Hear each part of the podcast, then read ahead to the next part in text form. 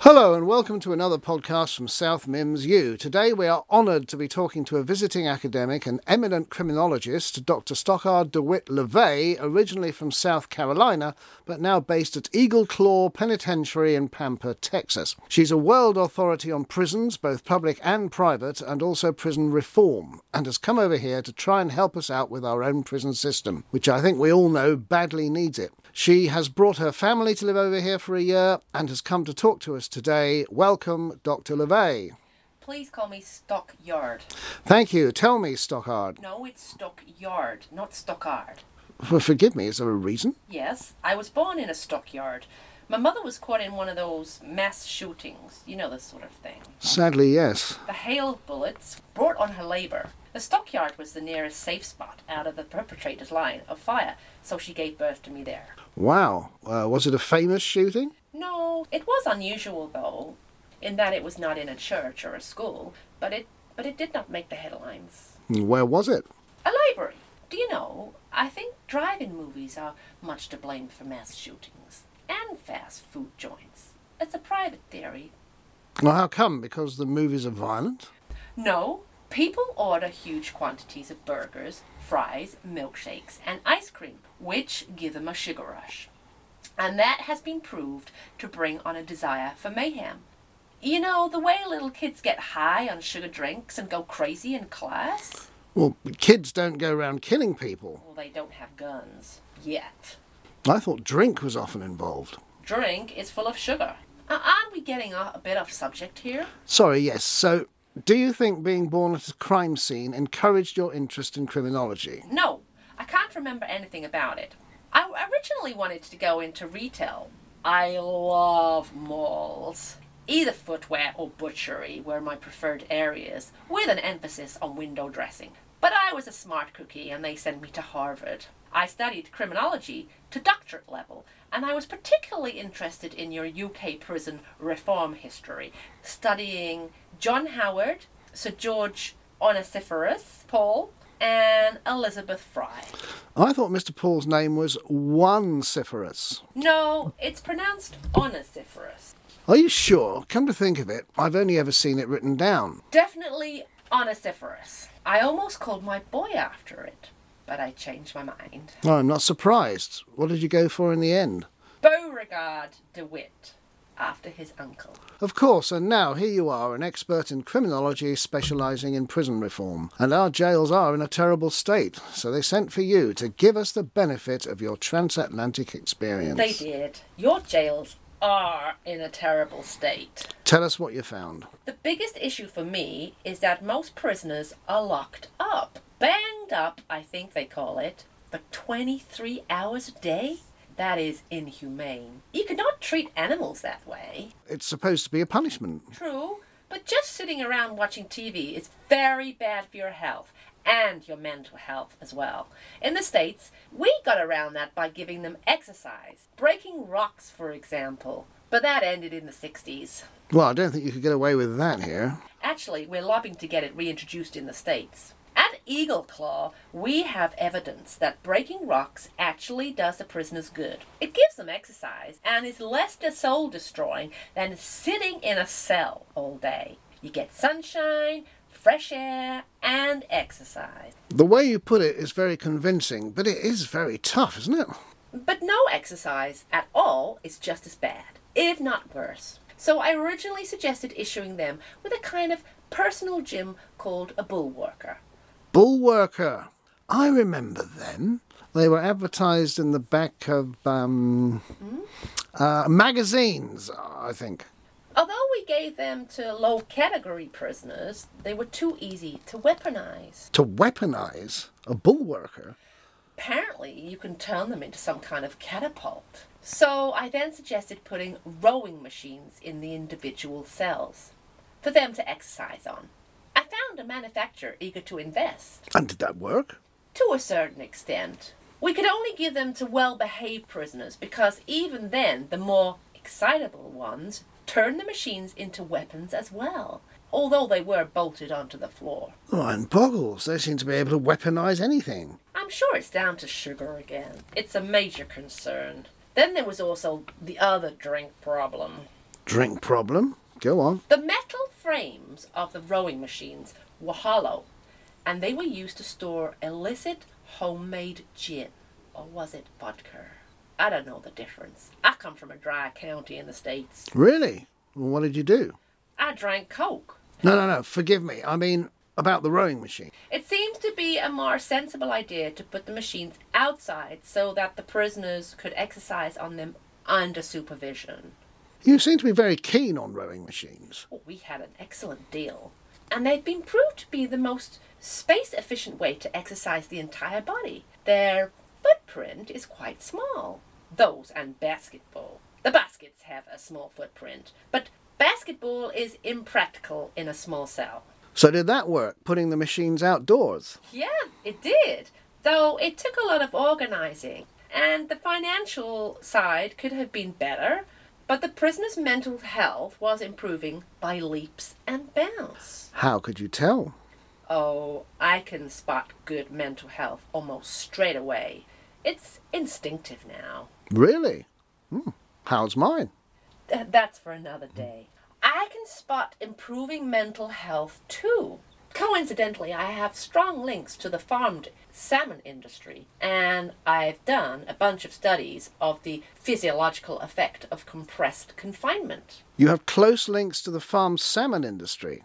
Tell me, is it true that mould grows on farmed salmon? Absolutely. We take advantage of that by growing small mushrooms on the salmon. So we get two crops for the price of one. Button mushrooms. Tiny. That's a digression. Sorry, I just wanted to know. The please continue. And then I had a brainwave. Go on. I was sitting in my office one day and I could just see your River Thames in the corner of my window.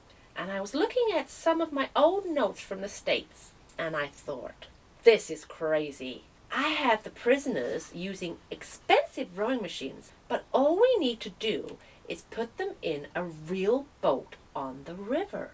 So much cheaper. You wouldn't have to nail them down, Exactly! But we don't use nails, we use bolts. which are more expensive. Yes. So we simply had the prisoners row boats up and down a cordoned off stretch of the river. We only needed a couple of guards at each end, and they could see if any of the prisoners tried to escape. Well, there must have been a temptation. Not really. We only allowed the less dangerous ones out on the boats, and if they had tried to escape, they would have just gotten wet and cold. You didn't just do this in the summer then. No, oh no. A discipline regime is critical for prisoner health and reformation. Reformation is a big part of all of this. The river breezes put them in a repentant mood, especially in winter. So you think this method should be rolled out to all prisons here? Certainly those near rivers, yes. Perhaps we could use a similar system with skis in a prison near mountains. Well, we don't have mountains here. Really? What are the Chilterns? Is it Chilterns? They're hills. Uh, have you seen a mountain since you got here? Come to think of it, no. If all this works, maybe we could relocate all the prisons to floodplains. Possibly, but I haven't finished yet. Sorry, go on. The biggest problem was expense. Although the prisoners' physical and mental health was improving by leaps and bounds, the whole thing was deemed too expensive by the government, despite outside investment, let alone self funding. It was in danger of being wound up. We had to find some way of getting more financial input. Well, what did you do? I was playing with my kids' ducks in the bath, and I had another brainwave. Intriguing. Was there a connection there, like uh, Socrates? I think you're thinking of Archimedes. I thought, here we had a boat being rowed along the river. We could put something in the boat and move it from place A to place B. You would be a kind of cargo boat. Exactly that. We would be paid to carry stuff along the river. Well, what about passengers? That did cross my mind at that point, but I thought it might be a bit much for the average Joe to take on board at that point. And did the cargo idea work? It did. We use mostly government stuff. Same idea as the old system of sewing mail bags, but this time transporting all sorts of things. Mostly vehicle parts, actually. So the prisoners' mental and physical health improved, and the government got cheap transport. Brilliant. That was just the start of it. the boats were quite small, so that limited what we could move. Also, if something was too heavy, the boat would sink. On one occasion, we were transporting some old phone boxes to the adventure park upriver, and the boat sank. Those phone boxes weigh a ton. You wouldn't think it, would you? We almost lost the Truscott twins then. They're forgers from Camberwell, South London. So what happened next? Like in the film, we got a bigger boat! But then we had another problem. It's not been easy, has it? I thrive on problem solving. I smile at adversity. What was the problem? Mooring space. A bigger boat would need a longer stretch of bank. But then I thought, instead of going along, go up. Like a skyscraper. Almost. Instead of a longer boat, let's have a deeper boat. So we got one, and we doubled up the oarsmen. So you would have one row of oars and then another row on top of them. Like a double decker bus. Exactly. I love your buses. So we tried that, and the next time we carried some phone booths, It didn't sink. well, actually, it did sink, but more slowly. The calculations were done by a prisoner, a white collar engineering fraudster who was in for tax evasion from Harrogate, Yorkshire. We thought we could save some money by using him instead of a nautical engineer. Anyway, turns out he was not an engineer. He was a sous chef impersonating an engineer. Computer error. Happens all the time. So it sank again? Lose anyone? No, I must emphasize that there has not been any casualties as such in connection with this project. It has all been devoted to the prisoners' welfare. We almost lost a GBH from Stevenage, Hertfordshire, and two counterfeiters from Tring, but I must stress, almost. And it was their own fault. They panicked and left their positions. If they had stayed in position, they would have been fine. None of this got into the press, did it? Very little of what goes on in the prison service gets into the press. It's not encouraged. Like you said, the system is a mess. Society looks the other way. So your boat sank. So back to square one. Not a bit of it. We got a proper engineer in and simply added another set of oars. Another set, like a triple decker. Yes! And this time it worked fine. And just to make sure that if it did sink, all the prisoners are tagged in position so that they'll all be safe. A bit like a seatbelt. I see. And can they undo these seatbelts? Not exactly. They have a dual purpose. Not only health and safety, but also security. They would obviously find it harder to escape if they were tagged in position. Chained. No, no. Tagged. What with? Tags. Like chains. No, no. Chains are metal. These are plastics. Tags. Okay, isn't that a bit dangerous? I mean, you said security. They might escape. No, no, they don't want to escape. They prefer this to being banged up all day.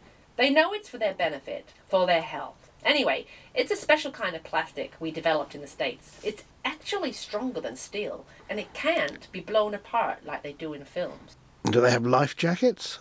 There really is no need. We have to have them sitting next to each other, and if they wore life jackets, they would get in the way.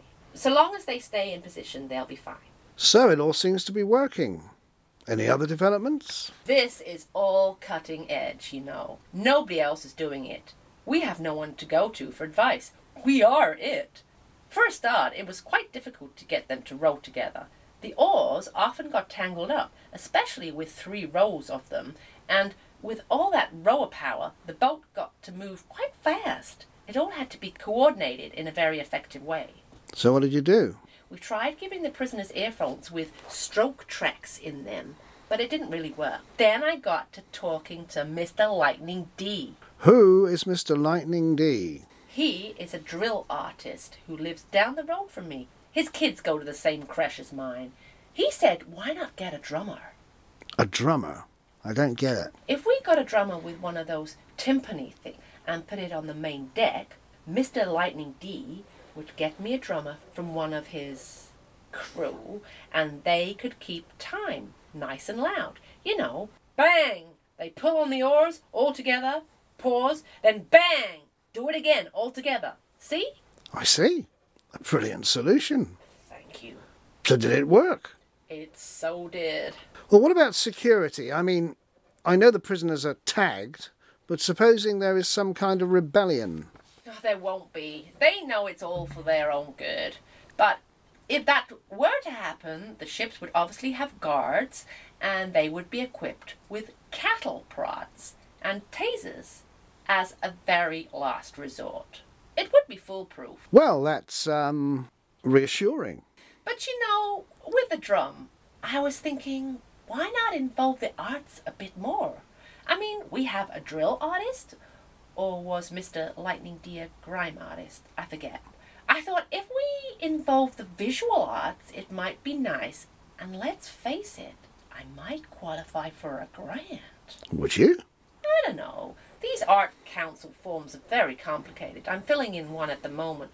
But the idea is to get a wood carver to do a figurehead for the front. The prow. The prow, yes. So Tuppence Hinch Yardley is doing one for us, whether or not we get a grant. Who is Tuppence Hinch Yardley? Uh, she almost won the Turner Prize four years ago. Says wood is her birthright. Her son, Bach, is also in the creche. She's going to base the design on something from ancient Greece or Rome. Mm, tasteful. I think the way forward is to have a fleet of these boats plying up and down the Thames. Oh, and I've left out a very important point. What is that? These boats are so environmentally friendly. No engines, no fuel, just oarsmen. I think we'll be able to carry passengers once people realize how green the whole idea is. Would you like to see a picture of one of those boats that Tuppence did? It has a prototype figurehead on it. It looks amazing and it has five banks of oars. I think this will be incredible. I've already sent a proposal to some Harvard friends in Wall Street, and let's just say the idea has not fallen on stony ground. Tourists will love them. They will be the next big London attraction. And after the investors have taken their cut, there'll be plenty left over for prison service. Probably. It needs to be carefully costed. So you want to see? Yes, please. Let's see. Oh, good heavens! It looks just like a quinquereme. A what? Ancient Roman Greek ship, a galley. They were powered by slaves, galley slaves. Instead of prisoners? Cool. Still, I really think this is the way forward, don't you? Can you imagine a few, what was it? Quinqueremes? Stuffed with tourists going up and down the Thames? Listen, it's within our grasp. Uh, yeah. Yes, yes. Goodness. It could well be. And there we must leave it. Uh, we can look forward to the sight of stately quinqueremes on the Thames with five banks of oars dipping into the water. Before much longer. Dr. LeVay, this has been fascinating. Thank you all for listening. Goodbye thank you